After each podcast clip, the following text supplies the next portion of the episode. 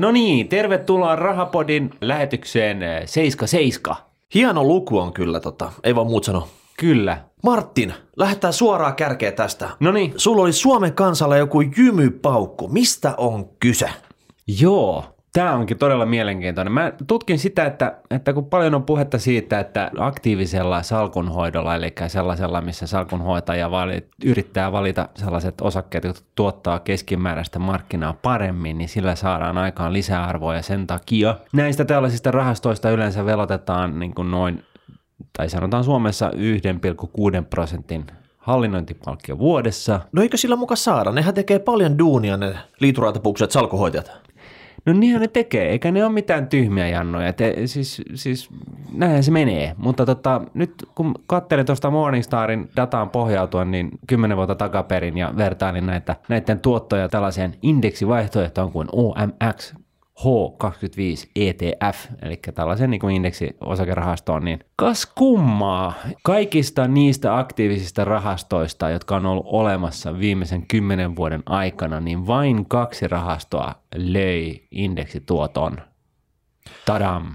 Eli suuri osa sijoittajista, jotka on sijoittanut aktiiviseen salkuhoitoon siihen, mikä on niin kuin mainostettu, että jes, täällä rahat on turvassa, ne saadaan tuottavasti mm. pyörimään, niin se ei pidä paikkansa. No siis niin, ei, ei ainakaan niin kuin ole kannattanut asiakkaille. Totta kai niin, niin, niin palveluntarjoajalle tuohan on huomattavan kannattavaa bisnestä, mutta tota, sijoittajan kannalta, pitkäaikaisäästäjän kannalta, niin ainakin nyt tämän edellisen kymmenen vuoden aikajaksolta niin näyttää tältä. Ja itse asiassa näytti samalta kolme vuotta sitten, kun mä tein vastaavanlaisen tutkielman. Silloin tosin rahastoja oli vain 16 ja silloin vain kolme löi tämän indeksituoton. Et, et kyllä tämä niin vähän pahalta näyttää siltä, että tää, tässä on joku tällainen rakenteellinen ilmiö. Ja itse asiassa niin sinänsä niin tämä tulos on hyvin akateemisen tutkimuksen mukainen, eli keskimäärin puhutaankin siitä, että kolme neljäsosaa aktiivisesti hallinnoidusta rahastoista jäävät vertailuindeksilleen keskimäärin synnyttämiensä korkeampien kulujensa verran. Et, et siinä mielessä, niin, niin jos nyt äskettäin tehdystä tutkimuksessa, mihin viittasit Miikka, niin, niin tota, jos näistä aktiivisista rahastoista poistaisi hallinnointipalkkion tai vähentäisi sen nollaan, niin myöskin nämä aktiiviset rahastot olisi päässyt kutakuinkin keskimäärin tähän indeksituottoon kiinni. Eli toisin sanoen näillä aktiivisilla päätöksillä ei ole onnistuttu synnyttämään sellaista lisäarvoa, joka olisi kattanut nämä korkeammat kulut. No mitä tässä nyt voi johtopäätöksenä vetää sitten? Kuka mokas? No itse asiassa tässä taustalla on myöskin nyt sitten sellainen ilmiö, että tota Morningstarhan tutki tällaista suomalaisten osakerahastojen aktiivisuutta tällaisella Active Share mittarilla ja osoittautui, että suurin osa näistä suomalaisista Suomen sijoittavista aktiivisista rahastoista on käytännössä tämän Active Share-luvun valossa ainakin niin, niin piiloindeksirahastoja. Eli salkkujen sisältö ei eroakaan juuri merkittävästi vertailuindeksin sisällöstä.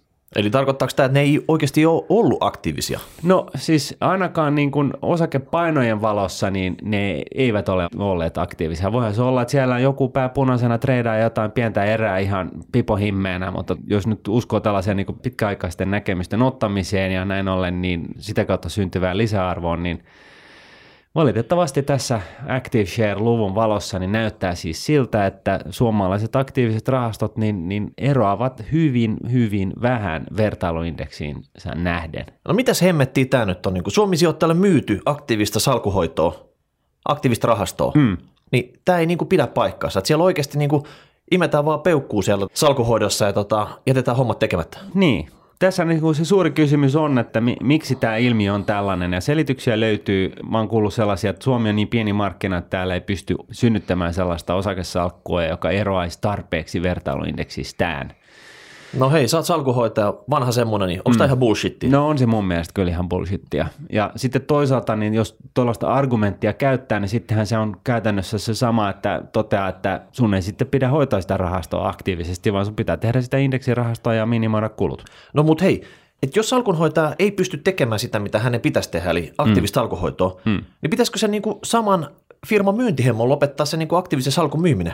No kyllä se mun mielestä olisi näin, että tota, jos mietitään minkä, mitä tahansa muuta alaa, missä myydään yhtä ja toimitetaan toista, niin kyllä siitä syntyy tolkuton älymöly. Mutta jostain syystä niin tällä rahoitusmarkkina-alalla niin ei synny mölyä eikä Fivakaan tähän asiaan tartu. Et se on niinku siinä mielessä niinku hyvin yllättävää. Ja, ja sitten kun jos pohditaan näitä syitä, miksi tämä on näin, niin, niin joko salkunhoitaja pelkää tai sitten siellä on niinku organisaatiossa, eli tämän kyseisen rahastoyhtiön organisaatiossa on jotain liian vahvaa compliance-osasto tai controller-osasto, joka, joka on käytännössä sitonut salkunhoitajan kädet niin, että hänelle ei ole annettu mandaattia hallinnoida salkkua sillä tavalla, että sinne syntyisi liian isoja eroja vertailuindeksiin nähdä. Tässä taustalla on siis huoli siitä, että jos joku vuosi menee niin kuin tosi pahasti mönkään, niin sitten jengi ottaa rahansa ja lähtee lätkimään.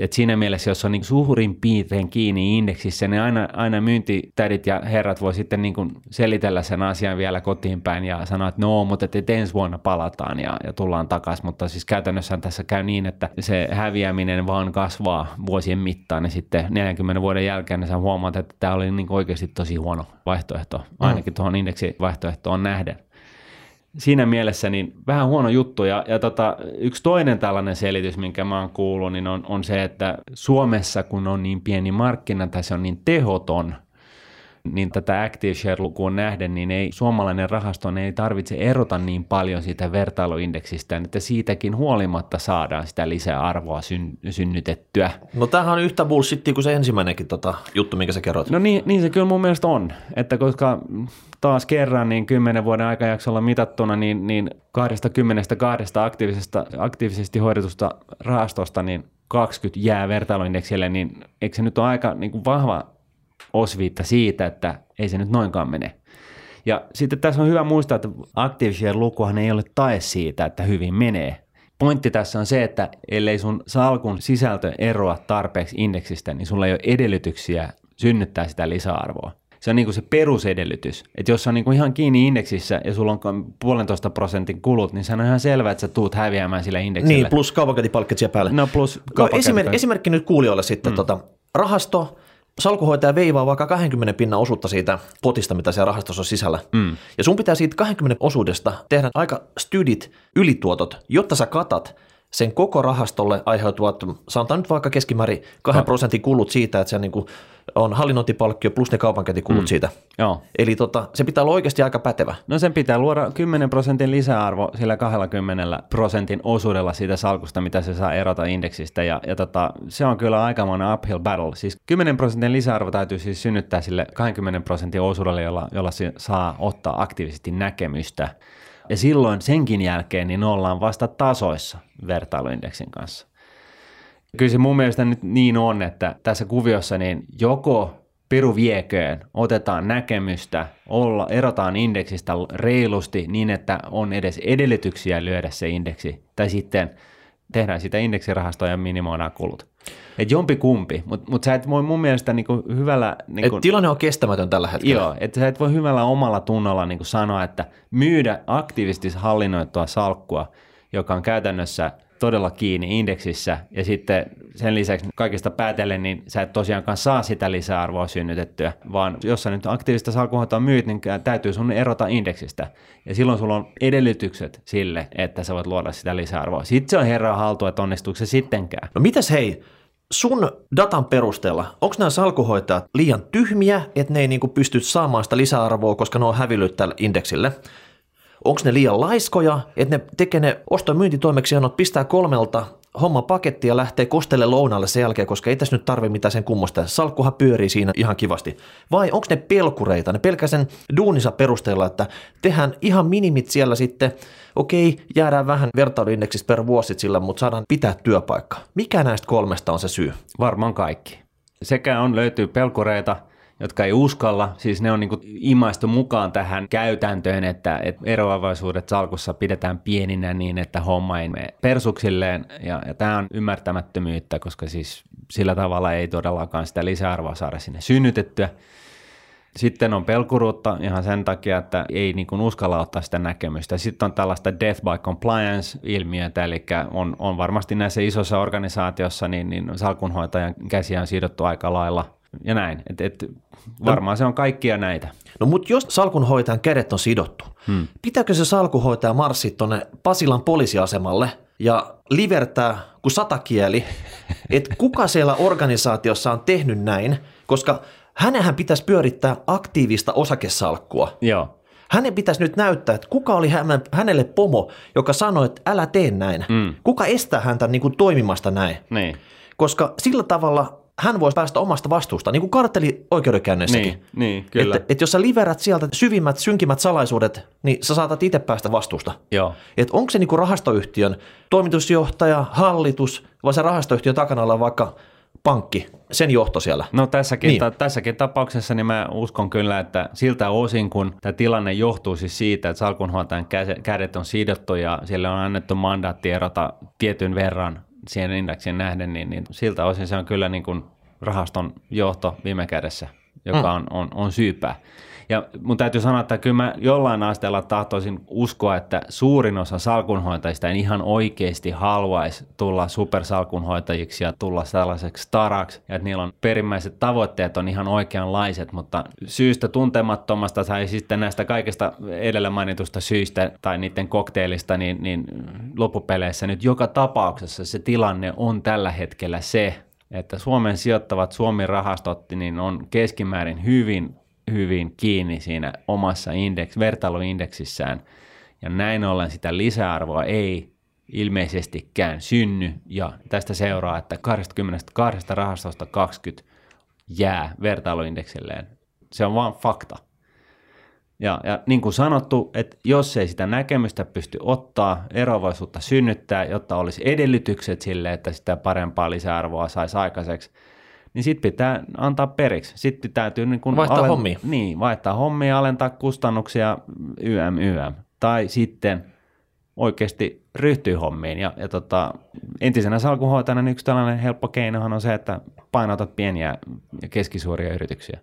Niin haet sieltä sitä lisätuottoa. Sillä se, sillähän se onnistuu jo aika lailla helposti. Okei, eli salkunhoitaja, jos olet kuulolla, niin me peili eteen, kato, minkä näköinen nassu sieltä kattoo sua, onko se tyhmä, laiska vai pelkuri vai estääkö joku sut sua? Ja nyt niin kuin palautetta. Niin. Kertokaa meille, mistä tämä nyt johtuu. Kyllähän te itsekin tiedätte, että mikä tämä tilanne on ja täytyy lisäksi sanoa, että, että ei tämä ole mikään Suomi-ilmiö, että muissa Pohjoismaissa on ollut ihan samat ilmiöt, mutta siellä niin kuin paikalliset fivat on tarttunut tähän ja alkanut potkia sitten niin kuin salkunhoitoa ja rahastoyhtiöitä persuksille, että saadaan niin kuin sellaista näkemystä synnytettyä siihen aikaisemmin mainitsemassani Morningstarin tekemässä tutkimuksessa vuodelta 2013, niin, niin tosiaan kun tutkittiin näitä suomirahastoja, niin olisiko se nyt ollut niin, että 70-80 prosenttia Suomi-rahastoista alitti tämän 60 prosentin rajan, joka pidetään siis tätä aktiivisuuden rajana. Noin, ja, ja nyt sitten niin, okei, jos se olisi ollut vähän sen 60 alla, mutta kun niitä siellä oli edelleenkin, niin, niin, niin 10 prosenttia rahastoista alitti 30 prosentin tason. Ja siinä välissäkin oli, oli sitten liuta näitä, näitä muita rahastoja, jotka edelleenkin olivat siis ilmeisestikin hyvin passiivisia, niin, niin tässä on kyllä tällaisen ryhdin paikka. Hyvä homma, eli palautetaan hashtag rahapodi, rahapodi.nuune.fi. Sitten YO-juhlat ja Tadaa. muut valmistujaisjuhlat odottaa tässä. Joo.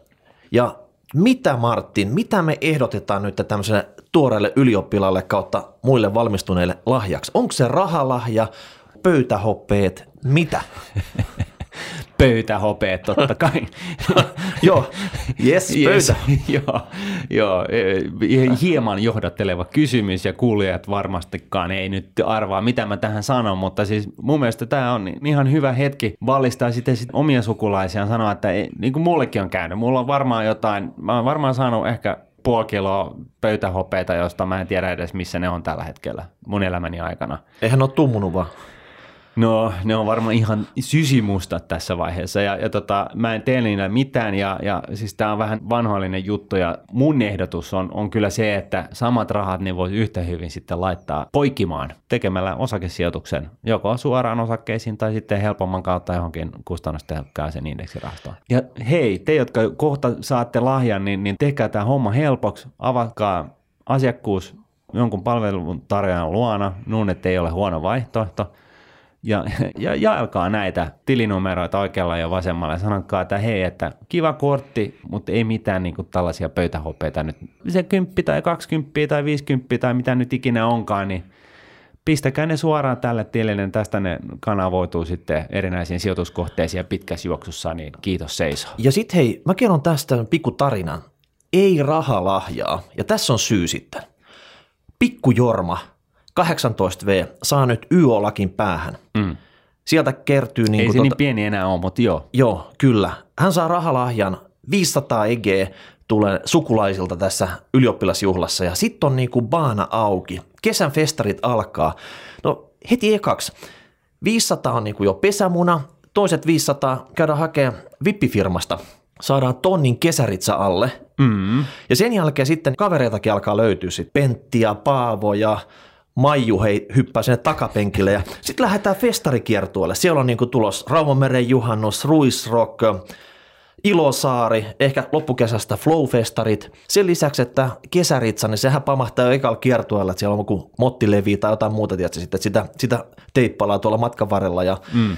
Lisää pikavippejä tarvitaan. Ja Bensaa ja juomaa. Ben, bensa ja juomaa ja kaikkea. Ja, kesän lopussa niin tämä pikkujorma, jolla oli vaana auki, se oli ylioppilas, se piti aloittaa jotain, jotain hommi, niin se kuule joutuu, tiedätkö, tuota, tonne Sossun tiskille on niin kuin ensimmäisen kerran siellä sitten kauheissa veloissa, tiedätkö, kun nämä alkaa mm. niin vakuutukset ja bensat ja luottokorttilaskut ja kaikki pamahtaa siihen päälle. Mm. Jorman elämä oli siinä. Ihan sen takia vaan, että annoitte 500 euroa rahalahjoituksen suoraan Käteen. ylioppilasella. Se olisi pitänyt laittaa lukkojen taakse vaikka osakesijoituksen, niin kuin Martin tässä sanoi. Joo, ja tosiaan niin tämä ei ole mikään, vaikka sä tämän vähän hauskasti muotoilet, niin, niin tota, tämä ei ole mikään, mikään leikin asia sikäli, että meillähän kävi täällä yksikin asiantuntija kertomassa, että nuorison yksi kasvava ongelma on nimenomaan nämä pikavippi-velkakierteet ja luottokortit, ihan luottokortit mikä ja, ja muut. Joten näin ollen, niin, niin sitäkin suuremmalla syyllä, niin asiakkuus pystyy johonkin palveluntarjoajan luokse ja sieltä sitten tilinumero talteen ja tekstiviestillä jakeluun ympäri sukulaisia, niin, niin tota, Avot. Avot. Hyvä. Sitten tuli hei tota, Fisa Manityylisesti tuli palautetta ja venitys, pennivenytyshomma kirvoittanut aika paljon parranpärinää ja tässä Tobias nyt laittoi sit siihen, niin kuin, että hän ei digannut tästä meidän parturivinkistä, minkä tämä edellisen jakson kaveri jakoi ja hän sanoi, että hän itse leikkauttaa Helsingin ydinkeskustassa 14 egellä Fledansa ja kuulemma niin kuin tosi hyvää jälkeä paremmin kuin itse tekisi, mutta tästä viestistä niin mä en usko Tobias, että Helsingin ydinkeskustassa leikkaatat sun Fleda 14 egel ollenkaan tai sit sä pyörit jossain Vaasan kadulla ja se on ilma kuittia, mitä tämä tapahtuu. Eli Tobias, samalla kun sen, ne salkuhoitajat tapaat siellä Pasilla poliisiasemalla, niin ilmoittaudu itsekin sinne sitten, että missä tämmöinen kuititon paja pyörii, tiedätkö, mikä tota, leikkaa tähän hintaan. Mutta Tobias myös mainitsi tässä, että hän oli tehnyt pieni laskelmia näistä säästövinkkeistä. Joo, ja, Su- hyvä. ja Suomessa rekisteröissä osakerahastoissa pyörii 40 miljardia pääomaa. Totta kai kotitaloudet ei nämä kaikki omista, mutta joka tapauksessa, että jos nämä olisi tämmöisiä, että suuri osa näistä on aktiivisesti hallinnoitu 1-2 prosentin kuluilla, että jos ne olisi tämmöisiä tehokkaampia indeksirahastoja, passiivisesti hoidettui, niin kuluja voisi säästyä esimerkiksi prosenttiyksikkö. Ja se olisi heti tuosta 40 miljardista 400 miljoonaa, että ihan käsittämättömiä lukuja vuositasolla. Niin, siis 600 miljoonaa euroa vuodessa maksetaan huonomman tuoton takia. Voisiko sen 600 miljoonaa nyt laittaa jonnekin järkevämpään kohteeseen? Voisiko? Mm. No voisi sitä yrittää. No hän oli myös laskeskellut tässä, että pelkästään Suomen osakemarkkinoille on 4 miljardia pääomaa, ja keskimäärin näissä oli niin kuin 1,3 prosenttia toi hallinnointipalkkio. 1,6, mutta joo. Ei, mutta hän oli, okei, me uskotaan nyt näihin Tobiaksen lukemiin. Okei, okei, ja hän sorry. oli ottanut nämä sijoitustutkimuksen rahastoraportista helmikuun 2017, eli yeah. me uskotaan näin. No niin. Ja tota, hän sanoo tästä, että vaihtamaan Nordenin superrahastoon voisivat sijoittajat säästää vuodessa yli 50 miljoonaa. Niin, miettikää. Että totta kai me pankkerit on hyvin onnellisia ja kiitollisia siitä, että pidätte huolta siitä, että heille tuloutuu paljon bonareita ja muuta niin kuin ihan Suomi-rahastonkin kohdalla niin kuin 50 miljoonaa euroa edestä, mutta en mä sitten tiedä, jo- jos tämä on niin kuin tarkoituksellisesti, niin ok, ihan hyvä juttu, jatkakaa samaan malliin, mutta mut jos tässä on tattunut pieni fiba, niin sitten sitä voisi ehkä vähän miettiä. Niin, no ei se, meitä ei haittaa mitään muuta kuin, että meidän kuulijat, ne on Suomen fiksuimpia sijoittajia, eikö niin? No kyllähän se niin taitaa olla. Mm. Että antaa niiden muiden sijoittaa sitten mm. Teidän niin kuin, vihamieliset naapurit tai ihan mitä vaan sitten sillä, niin kuin, tota, kelle ei haluta vinkata sitten silleen, että antaa niiden jatkaa sitä omaa touhunsa, mutta tota, olkaa te nyt niin kuin, tota, vähän sitä speilöikaa näissä hommissa. Sitten Janne lähti tämmöisen ihan hyvän peruskysymyksen. Hän oli äskettäin aloittanut säästämisen sijoittamisen. Okei, täällä Nuudentin superrahastolla. Ja se piti olla hyvä tapa tienata lisää. Ja nyt on käynytkin niin, että hänen, hänen tota, superrahasto on kasvanut arvoa tässä, mutta hän ihmetteli, että kenen taskusta nämä massit tulee. Hmm. Miksi osakkeiden arvo keskimäärin kasvaa? Tämä ei vaikuta hänen mielestään reilulta. Mielenkiintoinen ja hyvin, hyvin hyvä kysymys. Palataan niin perusasioiden eteen. Ja, ja tota, tähän menee siis sillä tavalla, että yritys harrastaa liiketoimintaa ja siellä on erimä, erinäinen määrä ihmisiä töissä ja synnyttämässä talouskasvua. Eli tavallaan rahaston omistajana saat mikrokoossa ison firman omistaja ja kaikki ne tyypit, ketkä siinä firmassa... Tai rahaston salkun firmoissa.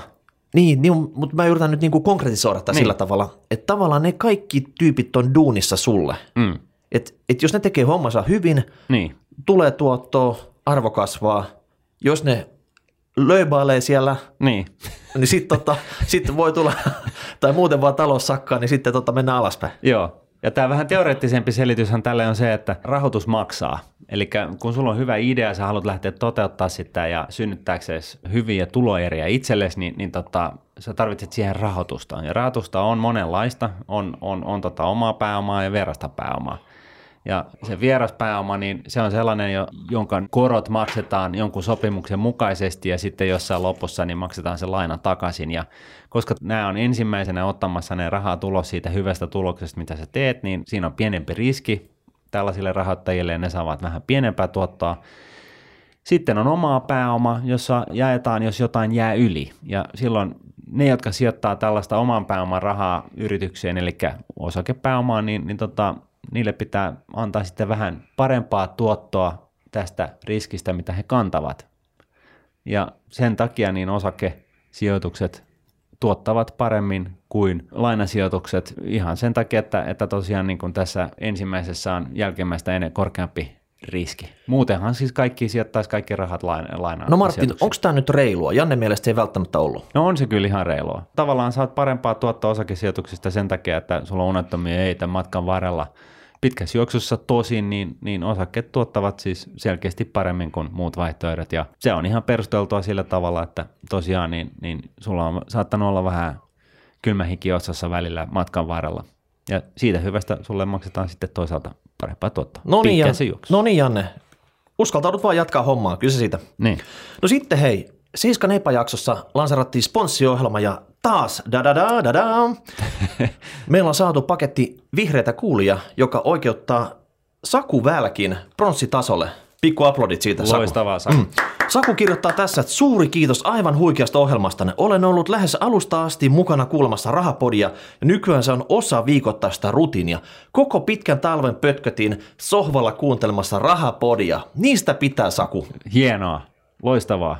Nyt on sitä rahapodia kuunneltu sekä bussiratin takaa alusta loppuun ja sitten sohvan pohjalta ja myöskin autonratin takaa taisi olla joku, joka ajeli joo, Etelä-Suomesta niin kuin joo, tosi, tosi moni sanoi, että työmatkalla, että silloin kun painaa pitkää päivää tuossa kaupunkien välillä, niin tota, siinä, siinä, pistää menemään, niin tota, menee rattosammi sitten. Et niin. Vaikka semmoinenkin, joka aikaisemmin kuunnellut rahapodia alta alusta ja tota, antaa, antaa, mennä sitten tota, matkalla Ouluun, niin ensimmäiset seitsemän kipaletta ja matkalla takaisin. Toiset kahdeksan sitten. Tota. Joo. Kyllä se siitä menee. No sitten vielä hei vikana palautteella tämmöinen nimimerkki KTV. Hän pyysi meiltä tämmöistä, että voisiko noin niin kuin tota niin kuin tota noin yrittää jättää pois. On todella häiritsevää kuunnella. Eli tämmöisiä välisanoja niin kuin tota, että no, tota... homma, homma ei tota etene. Niinkö?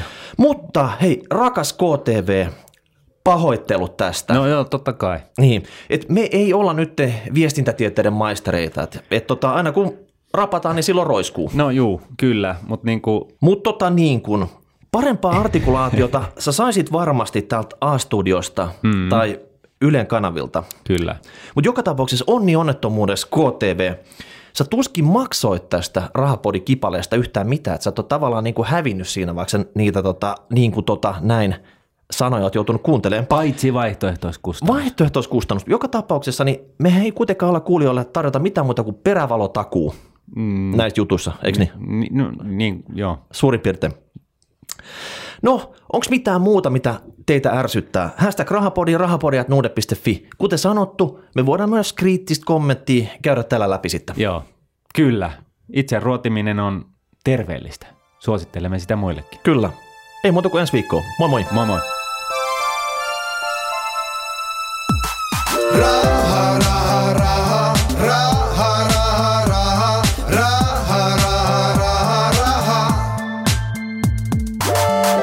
Pankin rahapodi on podcast, jossa puhumme taloudesta, säästämisestä ja sijoittamisesta. Sinä päätät podin sisällön, joten ehdota aiheita ja anna palautetta Twitterissä hashtagillä rahapodi tai lähetä sähköpostia osoitteeseen rahapodi at Seuraava jakso julkaistaan ensi viikolla.